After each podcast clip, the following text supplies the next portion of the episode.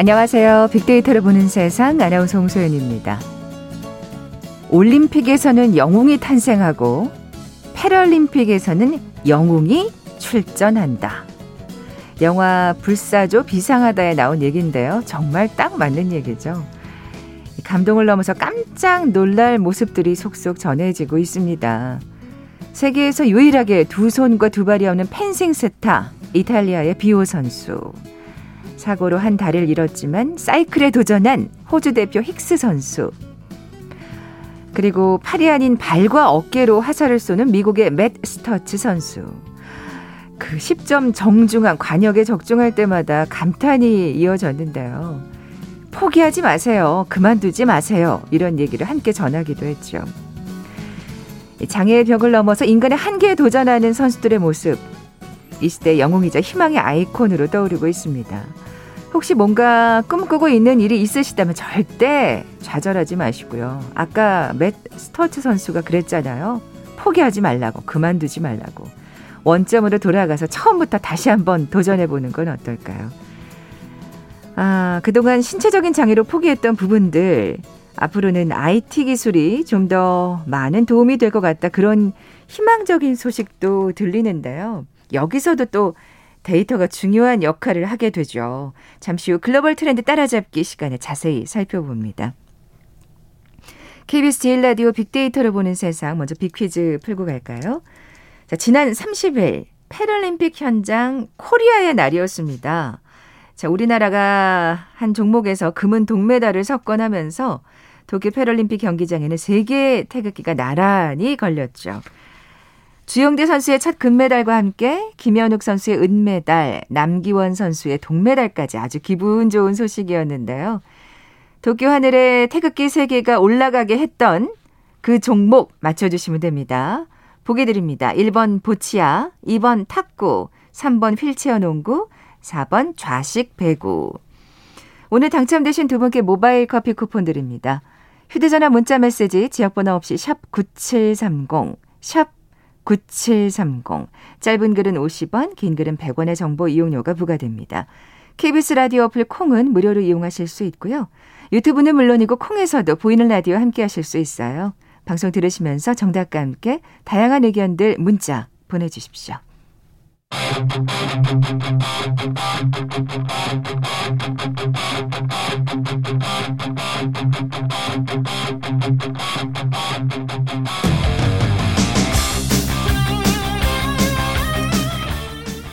궁금했던 ICT 분야의 다양한 소식들 재미있고 알기 쉽게 풀어드리는 시간이죠. 글로벌 트렌드 따라잡기. 한국인사이트 연구소 김덕진 부소장 나와 계세요. 안녕하세요. 네, 안녕하세요. 반갑습니다. 김덕진입니다. 아유, 이게 방송하는 바쁘신 와중에도 네. 뭐 책을 내셨더라고요. 아이코, 또 뭐, 이렇게 책 얘기를 또 해주시고. 뭐 우리가 자세히 홍보해드릴 수는 없지만 네. 저희 방송에서 네. 뭐 자주 얘기했던 음. 메타버스에 음. 관련된 얘기더라고요. 그래서 네. 반가웠어요. 네, 뭐 메타버스 또뭐 hyperlocal이라고 그래서 최근에 이제 그 우리가 온라인과 오프라인이 계속 연결되잖아요. 근데 이제 우리가 너무 온라인 측면에서만 생각을 또 하고 있어서 어 좀 이제 소위 이제 소상공인 분들이나 아니면은 이제 어 자영업 하시는 분들도 이런 좀 온라인에 대해서 생각할 수 있는 이런 내용을 좀 담아봤습니다. 아, 그렇군요. 네. 예. 뭐 메타버스에 관심 있는 분들 한번 보셔도 좋을 것 같아요. 네. 자, 빅데이터 이야기. 오늘은 뭐 정말 딱 시적절한 키워드를 음. 갖고 나오신 것 같아요. 요즘 네. 패럴림픽에 대한 관심이 참 높은데 장애인 관련 서비스 얘기 네, 해볼까요? 맞습니다. 이제 예. 이제 모빌리티라고 하는 것들 뭐 자율주행 기술부터 택시 앱, 뭐 전동 킥보드 다양한 시스템이 생기고 있고 거기에 맞춰서 뭐 다양한 앱이나 서비스 나오고 있어요. 근데 이 휠체어 타시는 분들을 위해서 또 별도의 내비게이션 서비스가 있어서 오늘은 그 해외 업체 좀 이야기 좀 해보려고 아, 그렇군요. 어, 진짜 최첨단 모빌리티 서비스들이 요즘 굉장히 많이 나오는데. 그렇죠. 장애인들을 위한 서비스는 있었나? 뭐 이런 좀 이렇게 돌아보게 되네요. 음, 그렇죠. 예. 이제 뭐 어떻게 보면 우리가 매일 이제 어떻게 보면 뭐 자동차, 지하철, 버스, 전동 킥보드, 자전거 등 다양한 형태의 이동 수단을 쓰잖아요. 네. 근데 거기서 이제 또 교통수단을 보조하는 여러 모빌리티 서비스들이 등장하고 있는데. 어, 정말 편리해졌어요. 그렇죠. 예. 뭐 근데 생각을 해보면 우리 교통 약자분들을 위한 서비스는 어떨지 생각을 음. 하는 거예요. 근데 이게 좀 또 한 번 더 깊이 생각해보면 휠체어라는 게요. 전 세계 인구 중에 1%에 해당하는 6,500만 명이 사용하는 이동수단. 그러니까 이것도 모빌리티라는 거예요.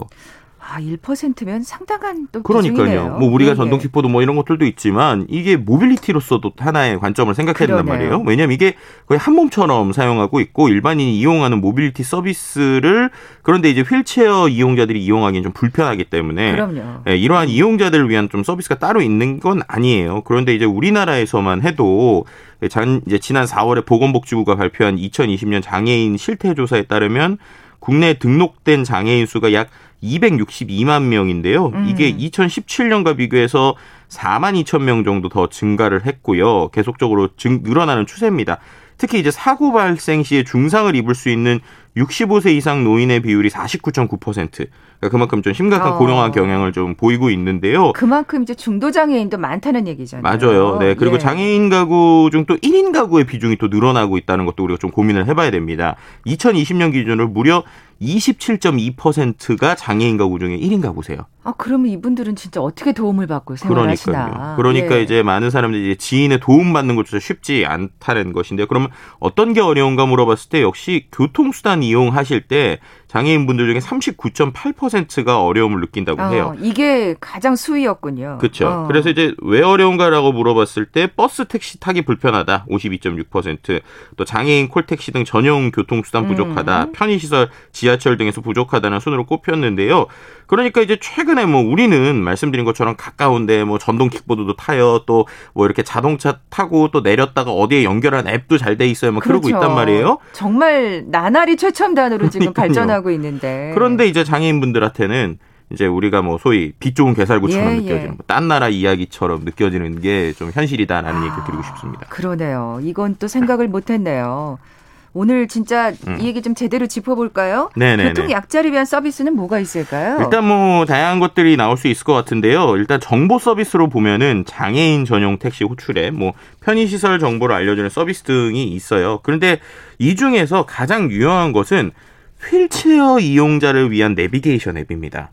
왜냐하면 이게 뭐냐면 위치 기반 기술을 활용해서 앱을 통해서 휠체어 이동자들한테 가장 안전하고 빠르고 접근하기 쉬운 경로를 찾아가는 거예요. 음. 그러니까 우리가 최근에 보면 그 내비게이션 지도에도 여러 가지로 나눠져서 자동차 지도도 있고 걸을 때 지도도 있고 자전거 지도도 있단 말이에요. 그런 식으로 이제 휠체어 이용자들을 위한 별도의 내비게이션 지도라고 보시면 될 것 같은데 또 여기에다가 개인별 맞춤 정보를 제공하는 방안도 생각해 볼 수가 있어요. 그래서 뭐 휠체어 이용자의 데이터를 입력하는 거죠. 그렇게 되면은 뭐 연석의 높이, 폭, 경사 등 이 포장장애물을 식별할 때 길을 안내할 때 아, 너가 타고 있는 휠체어는 이건 좀 위험할 수 있으니까 돌아가 이런 맞춤까지 될 수 있다 그러면 엄청 어. 좋은 서비스가 되겠죠. 야, 이건 진짜 또 획기적인데요. 네. 예.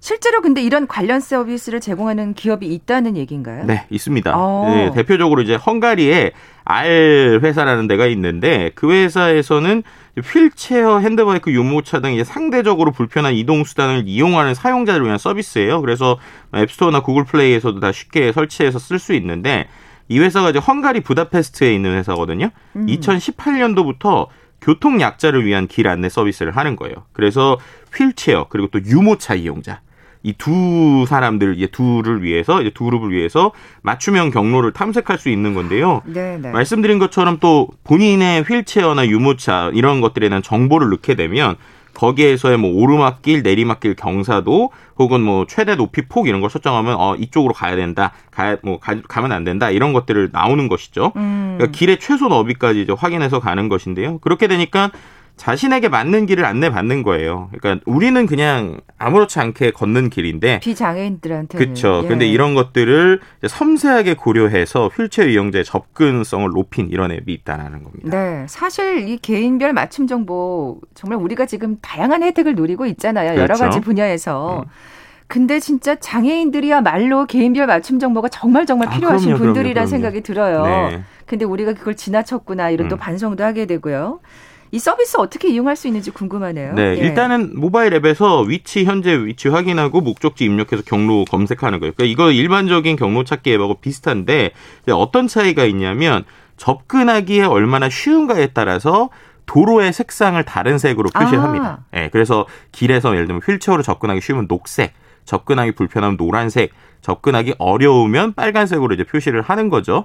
그리고 이제 그거에 대한 정보가 없으면 회색으로 나타내는 거예요. 신호등 같네요. 네, 맞습니다. 그러니까 우리가 이제 자동차 내비 같은 경우는 막히는 데가 빨간색으로 나오잖아요, 길이. 네. 근데 여기 이제 접근이 어려우면 이제 빨간색이다라고 음. 생각하시면 될 것 같고요. 설정 메뉴에서 또 이제 자신의 상황에 따라서 이 둔턱의 높낮이, 경사동을 설, 경사도 등을 이제 설정을 해서요. 예, 예. 이 데이터를 바탕으로 또 개인화된 정보를 이제 제공을 받는 겁니다. 아, 나는 이거 못 넘을 것 같아. 라고 하면 다음에 이제 이거를 좀 어려운 표시를 해주는 거죠. 이게 중요하죠. 네. 예, 개인용 맞춤 서비스. 음.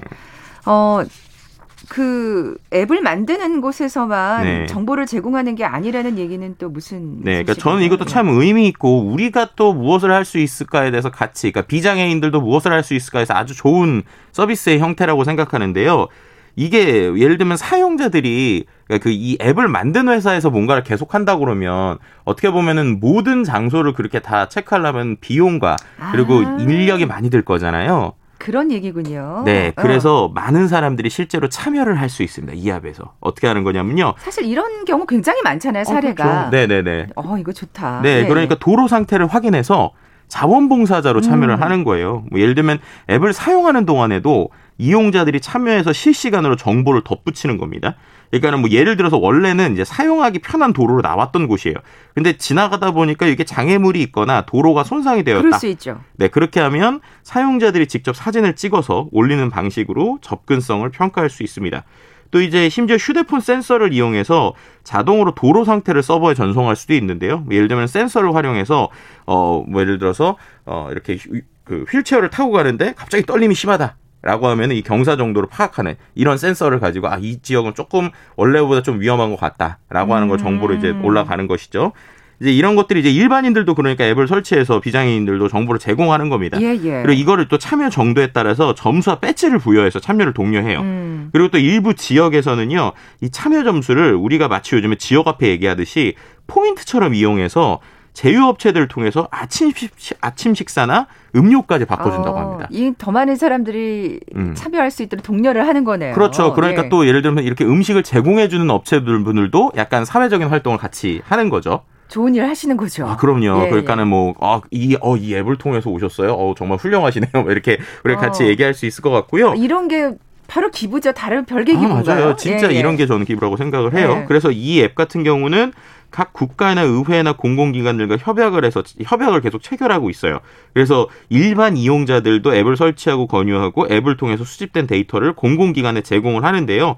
이제 그렇게 되면 이 공공기관에서도 이동이 불편한 인도를 이제 또 개선을 하는 거죠. 그렇죠. 아, 여기는 좀 빨리 고쳐야 될 것 같다. 어, 이런 어. 것들 데이터를 사용을 하고요. 그렇게 되니까 단순히 그냥 지금의 도로 상태 길 안내가 아니라 장기적으로 이 휠체어 이용자들이 편리하게 이용할 수 있도록 전반적으로 좀 바꿔가고 있다라고 설명을 드리면 좋을 것 같습니다. 그러니까 이거는 장애인들만 그 설치해야 되는 앱이 아니라 그렇죠. 비장애인들도 설치해야 아, 그럼요, 될 그럼요. 앱이라고 볼수 그러니까 있겠어요. 요즘에 또 하나의 어. 트렌드 중에 하나가 우리가 운동을 하거나 뭐를 할 때 좀 이렇게 사회적인 활동을 하는 것들이 있잖아요. 그래서 최근에 조깅을 하면서 쓰레기를 줍는 이런 것들이 또 맞아요. 최근에 하나의 트렌드인데 네, 네. 이것도 마찬가지인 거죠. 내가 동네 길을 건강을 위해서 걷거나 움직이면서 특정 위치가 좀 이상하다라고 하면 그 위치를 계속 찍고 또 그걸 통해서 포인트를 얻으면 음. 아침 식사도 먹을 수 있고 얼마나 이제 야. 일석삼조 사조 뭐 이런 느낌의 앱이라고 볼 수 있을 것 같습니다. 그러네요. 나중에 또 이 공공기관들이 또 도로를 개선하는 데까지 아, 그럼요, 우리, 그럼요. 우리 가 또 음. 영향을 미칠 수 있는 거예요. 음. 진짜 정말 의미 있는 서비스라는 생각이 드는데 이게 지금 헝가리 쪽의 앱이라고 하셨잖아요. 네네네. 국내 얘기도 좀 해봐야 될 것 같은데. 네, 예. 이제 국내도요. 이제 그 솔직히 말씀드리면 이게 어려운 기술은 아니에요. 네, 지금 말씀드렸던 것처럼 뭐 기존에 있었던 내비게이션에 정보를 얻는 거니까. 그렇죠. 지금 네. 이런 방식들이 다 다른 앱에서도 활용하고 있는 아, 그럼요, 거잖아요. 그럼요. 그러니까 예, 예. 결국에는 이건 기술보다는 얼마나 관심을 가지고 데이터를 만드느냐가 중요한 그럼요. 거예요. 그래서 예, 예. 뭐 우리나라에서도 뭐 많은 앱들 뭐 4차 산업혁명 뭐 많이 얘기 나오고 교통 약자를 위한 내비게이션 개발하겠다 하는데 솔직히 말씀드리면은 기존 앱에 그냥 정보만 모아도 다 가능한 겁니다. 음. 예, 그러니까는 이제 이거는 결국에는 얼마나 관심 갖고 데이터 만드느냐 여기선 좀 아쉬움이 분명히 있긴 있어요. 네. 근데 이제 어쨌든 과학기술정보통신부에서는 그래서 2021년에 또 이제 올해죠 사회 현안 해결 진흥 정보화 사업을 또 진행을 하고 있는데 여기에서 이제 뭐 하나 정도 그래도 좀 의미 있는 거는요. 어 이제 우리가 알고 있는 이제 S사 S사하고 제주시가 같이 어 하나의 내비게이션이죠. 이제 11월부터 어 팀앱에서 어, 지도 데이터를 바탕으로 해서 말씀드렸던 이런 휠체어 이용자들이 쉽게 이용할 수 있는 길은 제공이 된다고 합니다. 제주도에서만요. 아직은. 아직은. 네, 네, 아직은 제주도에서 하는 건데요. 높은 영은성이나 도로 등 상대적 이제 이동하기 힘든 길은 피하고 휠체어 이용자들이 쉽게 이용할 수 있는 길을 제공하고요. 또 이제 휠체어 이용자들이 용이하게 이용할 수 있는 이 대중 대중교통 수단 경로도 제공할 계획이라고 합니다. 근데 아까 말씀드린 대로 아직은이라는 말이 저는 좀 많이 와닿았어요. 음. 그래서 우리가 이렇게 소위 이제 수익을 위해서 돈을 벌기 위해서 비즈니스를 하는 것도 중요하지만 관 이제 플랫폼 회사들의 사회적 책임이라는 개념에서도 오히려 이런 것들을 지금 있는 서비스를 좀 잘 봐서 스스로 한다고는 우리들 충분히 다 할 수 있잖아요. 네, 우리가 네. 매일매일 쓰는 게 내비게이션 앱이고 길찾기 앱인데 그래서 우리가 정보를 모을 수 있는 서비스들 좀 같이 하면 어, 하는 것이 좀 좋지 않을까 그리고 그런 것들이 그러니까요. 우리가 좀 필요하지 않을까라고 어. 생각이 들고요. 11월이라고 말씀하셨어요. 네. 이게 얼마나 전국적으로 빨리 음. 확대될지는 다 우리 손에 달려 있다는 생각도 듭니다. 그러니까요. 예, 그러니까 예. 모두가 건강하고 편리하게 이동하는 게 그게 어떻게 보면은 우리가 뭐 모빌리티의 미래 뭐 이러면서 새로운 기술만 얘기하는데 아, 그게 맞아요. 아니라 그게 진정한 미래의 서비스가 아닐까? 아, 나아가야 네. 될 방향이 아닐까? 뭐 이런 생각이 좀 듭니다. 서비스가 얼마나 발전하냐도 중요하지만 그 네. 서비스를 얼마나 많은 사람들이 골고루 혜택을 누리느냐. 네. 그거야말로 진전한 발전이 아닐까 하는 생각이 드네요. 예. 오늘 진짜 의미 있는 어, 얘기 나눴는데요. 어, KBS 제일 라디오 빅데이터를 보는 세상 글로벌 트렌드 따라잡기 함께하고 있습니다. 잠시 라디오 정보센터 뉴스 듣고 나서 다음 소식 계속 이어가죠. 국방부의 2022에서 2026 국방 중기 계획에 따르면 내년부터 5년간 315조 2천억 원의 국방비가 투입됩니다. 특히 북한 핵과 대량 살상 무기 위협에 대응하기 위해 파괴력이 크게 중대된 지대지, 함대지 탄도미사일을 개발해 조만간 실전 배치합니다. 등교 확대를 앞두고 교직원과 대입 수험생에 대한 코로나19 백신 접종이 곧 완료됩니다. 전날 기준으로 어린이집, 교육 및 보육 종사자의 접종 완료율은 35.1%, 고3, 고교 직원, 대입 수험생은 83.7%입니다. 코로나19 유행이 계속되고 있는 가운데 전국에서 경증, 무증상 확진자를 치료하는 생활치료센터 가동률은 52% 수준을 유지하고 있습니다. 다만 지역별로 보면 경북과 경남 등에서는 22%대의 가동률을 보이지만 강원도는 85%의 병상이 사용되고 있습니다. 국가인권위는 상관에게 성추행을 당하고 신고한 여성 부사관이 법정 다툼을 벌이는 과정에서 진급과 장기 복무 심사에서 탈락한 것과 관련해 해군에 인사상 불이익이 없도록 하라고 권고했습니다. 운전을 배우려는 여성 수강생들의 신체를 불법 촬영해 전파한 운전학원 강사에게 1심에서 징역 2년 6개월이 선고됐습니다. 재판부는 또한 40시간의 성폭력 치료 프로그램 이수와 5년간의 아동 청소년 관련 기관과 장애인 복지시설 취업 제한도 함께 명령했습니다. 현대차 그룹은 반도체 수급난의 영향으로 지난달 현대차와 기아의 미국 판매량이 11만 5,184대로 작년 동월 대비 1.3% 감소했다고 밝혔습니다. 다만 친환경차 소매 판매는 242% 늘었습니다. 농림축산식품부는 농지연금 사업 활성화 방안에 따르면 농지연금에 가입할 수 있는 연령이 현행 만 65세에서 60세로 낮아집니다.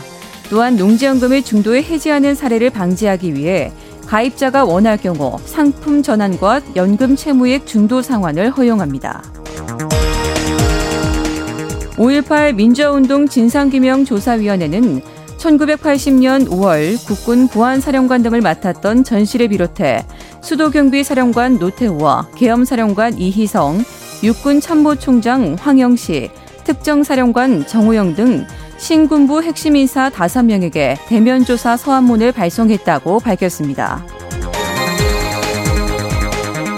미 MBC 방송이 질병통제 예방센터 집계를 토대로 올해 3월 1일부터 8월까지 벌여진 코로나 백신이 1,510만 회분에 달한다고 보도했습니다. 또한 주정부의 집계 누락 등을 반영하면 실제 폐기량은 이보다 훨씬 많을 것이라고 MBC는 덧붙였습니다. 지금까지 정보센터 뉴스 정한나였습니다.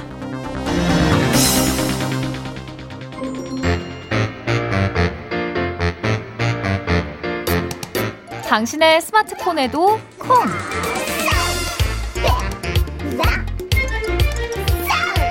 여러분의 스마트폰에 아직도 콩이 없나요? KBS 라디오 어플리케이션 콩이 여러분을 기다립니다. 콩을 통하면 전 세계 어디서나 KBS 라디오 프로그램을 즐길 수 있고 간편하게 다시 듣기도 할 수 있어요. 좋아하는 DJ 얼굴을 보이는 라디오로 보기도 하고 요금 걱정 없이 메시지도 보내보세요. 다양한 팟캐스트도 여러분을 기다리고 있어요.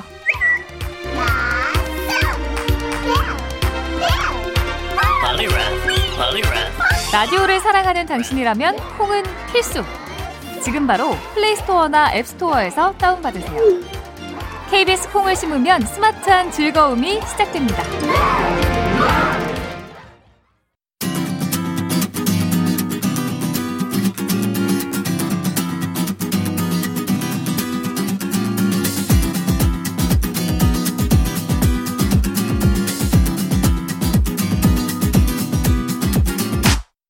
KBS 일라디오 빅데이터로 보는 세상.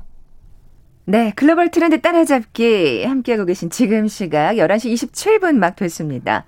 김덕진 부소장님, 네. 빅퀴즈 다시 한번 내주세요. 네, 지난 30일 이 패럴림픽 현장에서 코리아의 날이었다라고 얘기할 수 있을 것 같은데 우리나라가 금은 동메달을 석권하면서 이 도쿄 패럴림픽 경기장에 세 개의 태극기가 야. 걸리는 날이 나왔습니다. 이 주영대, 김현욱, 남기원 선수 정말 수고 많으셨고요. 제가 기사 찾아봤는데 이분들 한 분한 한 분이 정말 인생 스토리가 거의 영화급이시더라고요. 음. 나중에 한번 보시면 좋을 것 같고 이 세 선수가 출연해서 도쿄 하늘에 태극기 3개가 나란히 올라가게 된 종목이 야. 무엇인지 맞춰주시면 됩니다.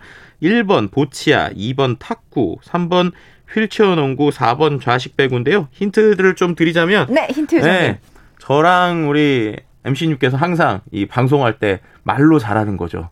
말로 이렇게 주고받고 주고받고 주고받고 핑퐁? 네, 핑퐁하는 거, 네, 이런 거라고 좀 하시면 다 아시지 않을까 싶습니다. 네, 진짜. 음. 사실 그 올림픽에서는 워낙 이 종목에서 중국이 강세잖아요.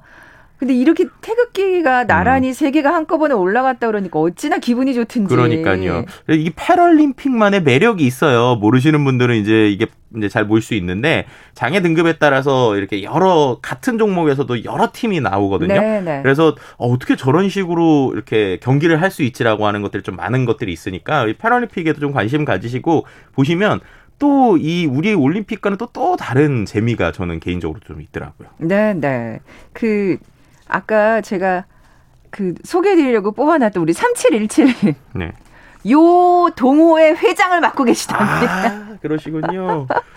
네, 동네에서 어, 또 동네 진짜 요 네, 꽤나 또 요거 하시는 분들 아유, 많죠. 어, 내가 한번 스핀 넣으면 아무도 못 참는다. 뭐 이게 파워냐 아니면 스핀이냐 이걸로 엄청나게 또 고수들 이제 많으시잖아요. 네, 공예 회전을 보시면서 아 저렇게 깎으면 안 돼. 뭐 이런 얘기들 하시는 분들 네, 많으시죠. 이 실버 동호회 회장을 맡고 계신데 1년이나 회원들과 만나지 못해 정말 아, 안타깝다고 네.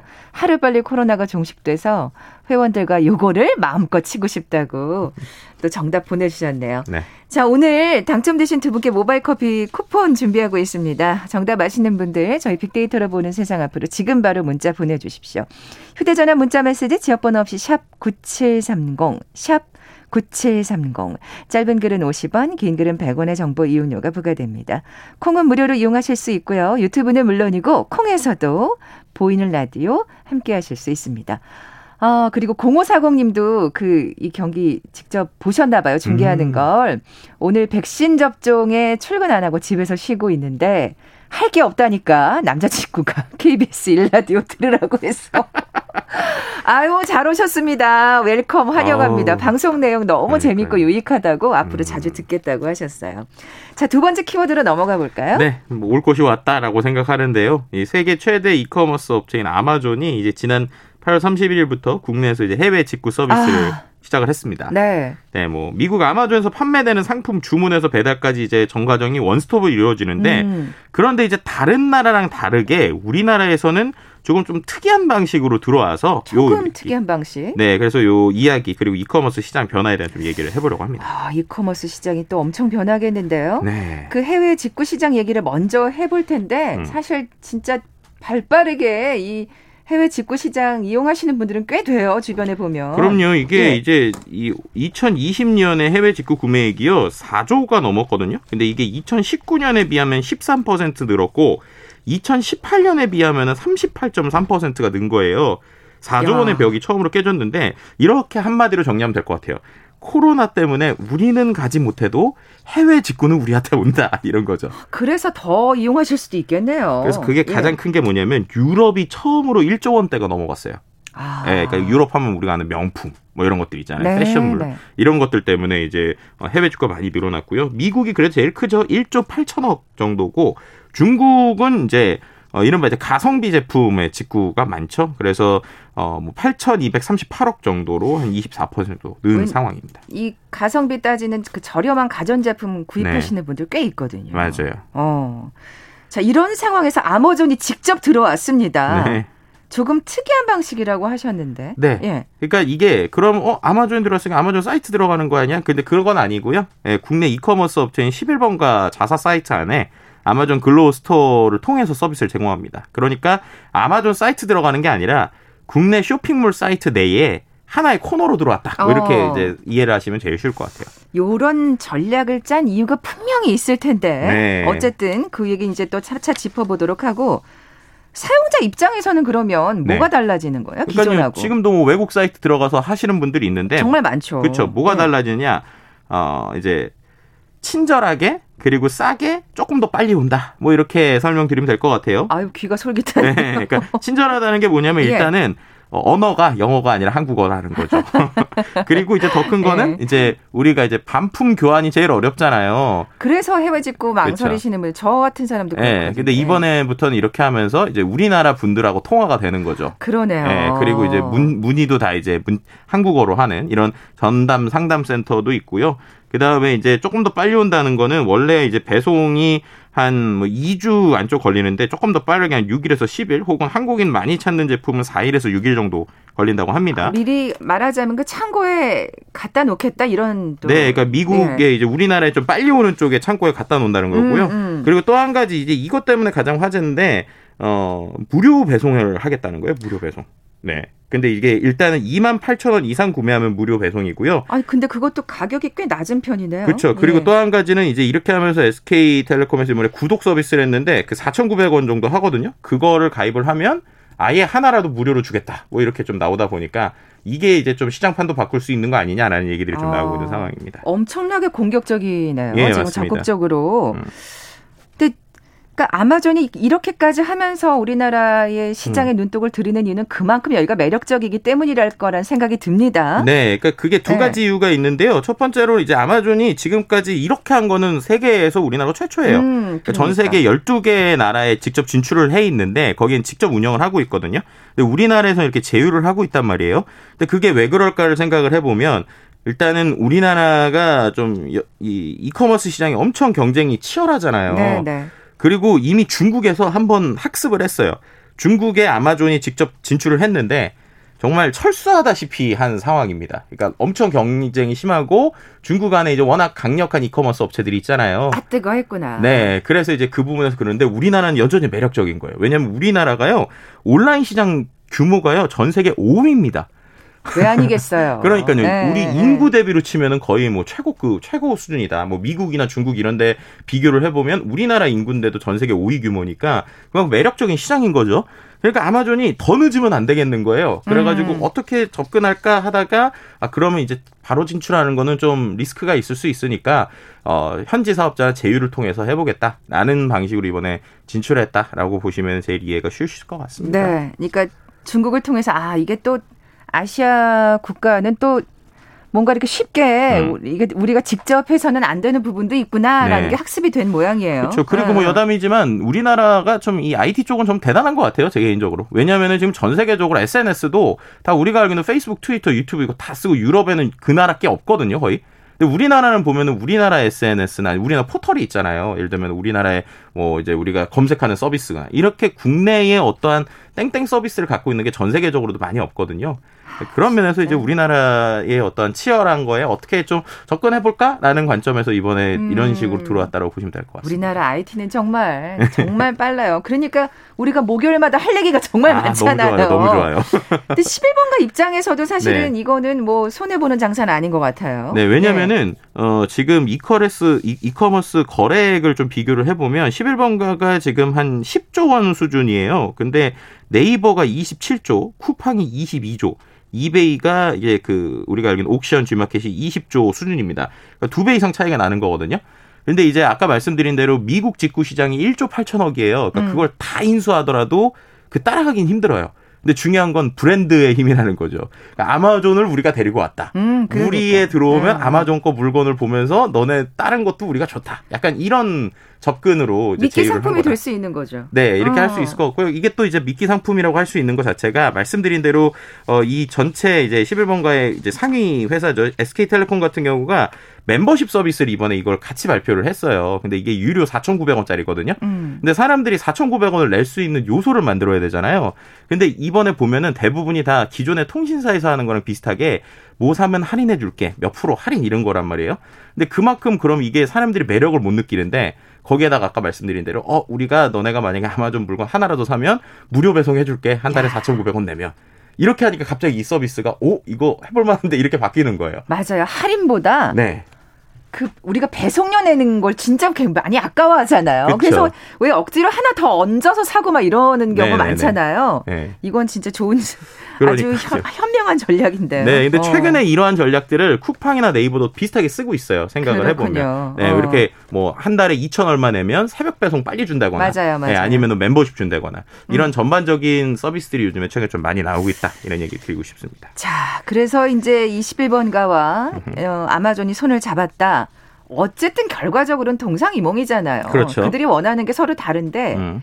뭐 그때까지는 서로의 어떤 소기의 목적은 달성할 수 있겠죠. 일단은 네. 뭐 단기적으로는 성과가 있겠죠. 근데 중요한 건 장기적으로 볼 때 그럼 수수료 어떻게 할 거냐? 둘 간의 수수료. 아, 네, 그리고 둘 간의 그럼 주도권 어- 어떻게 갈 거냐 이런 것들 때문에 좀 분쟁 가능성이 있고요. 이런 문제가 제대로 해결 안 되면 경쟁력 확보가 쉽지가 않아 보여요. 그리고 두 번째는 아까 말씀드린 대로 6일에서 10일이 걸리지만 우리나라에서 요즘에 제품 하나 사면 하루 이틀에 오잖아요. 음. 그러니까 원래 이게 처음에 제휴를 할 때 기대했던 그림은 그 아마존에 있는 일부 물건이라도 아예 그냥 한국에 갖다 놓고 저도 그 생각을 했거든요. 네, 그리고 나서 이거를 어. 기대를 했는데 그렇게까지는 지금 협력이 안 되고 있거든요. 아. 그래서 이 부분까지가 정말로 협력이 된다면 정말 강력한 파워가 나올 수도 있지만 네. 지금은 좀 조금은 더 지켜봐야 될 것 같다. 근데 직구하시는 분들한테는 좋을 것 같긴 합니다. 네, 워낙 직구에 관심 많았던 분들한테는 뭐 좋겠지만 네. 좀더 지켜봐야 될 부분이 있다, 넘어야 될 산이 있다는 말씀이신데, 아 근데 쿠, 그 우리 기존 이커머스 강자들 음. 네네네. 좀 비상이 걸렸겠는데요? 네, 그래서 뭐 요즘은 좀 재밌는 게 적과의 동침도 막 하고 있어요.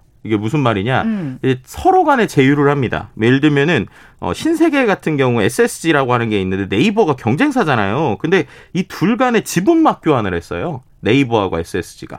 네, 그럴 정도로 왜그 지분 막 교환을 했느냐? 오프라인에 있는 그 시스템하고 온라인에 있는 걸 협력을 해서 우리가 시너지를 찾자. 라는 어, 거거든요. 그만큼 지금 급하다는 네, 말씀이시죠? 맞습니다. 그래서 이제 어. 소위 반 쿠팡 회사들이라고 하는데 쿠팡이 워낙 크니까 그렇지 않은 기존의 플레이어들이 어떤 식으로 생존을 할 것인가에 대한 욕심을 내고 있고요.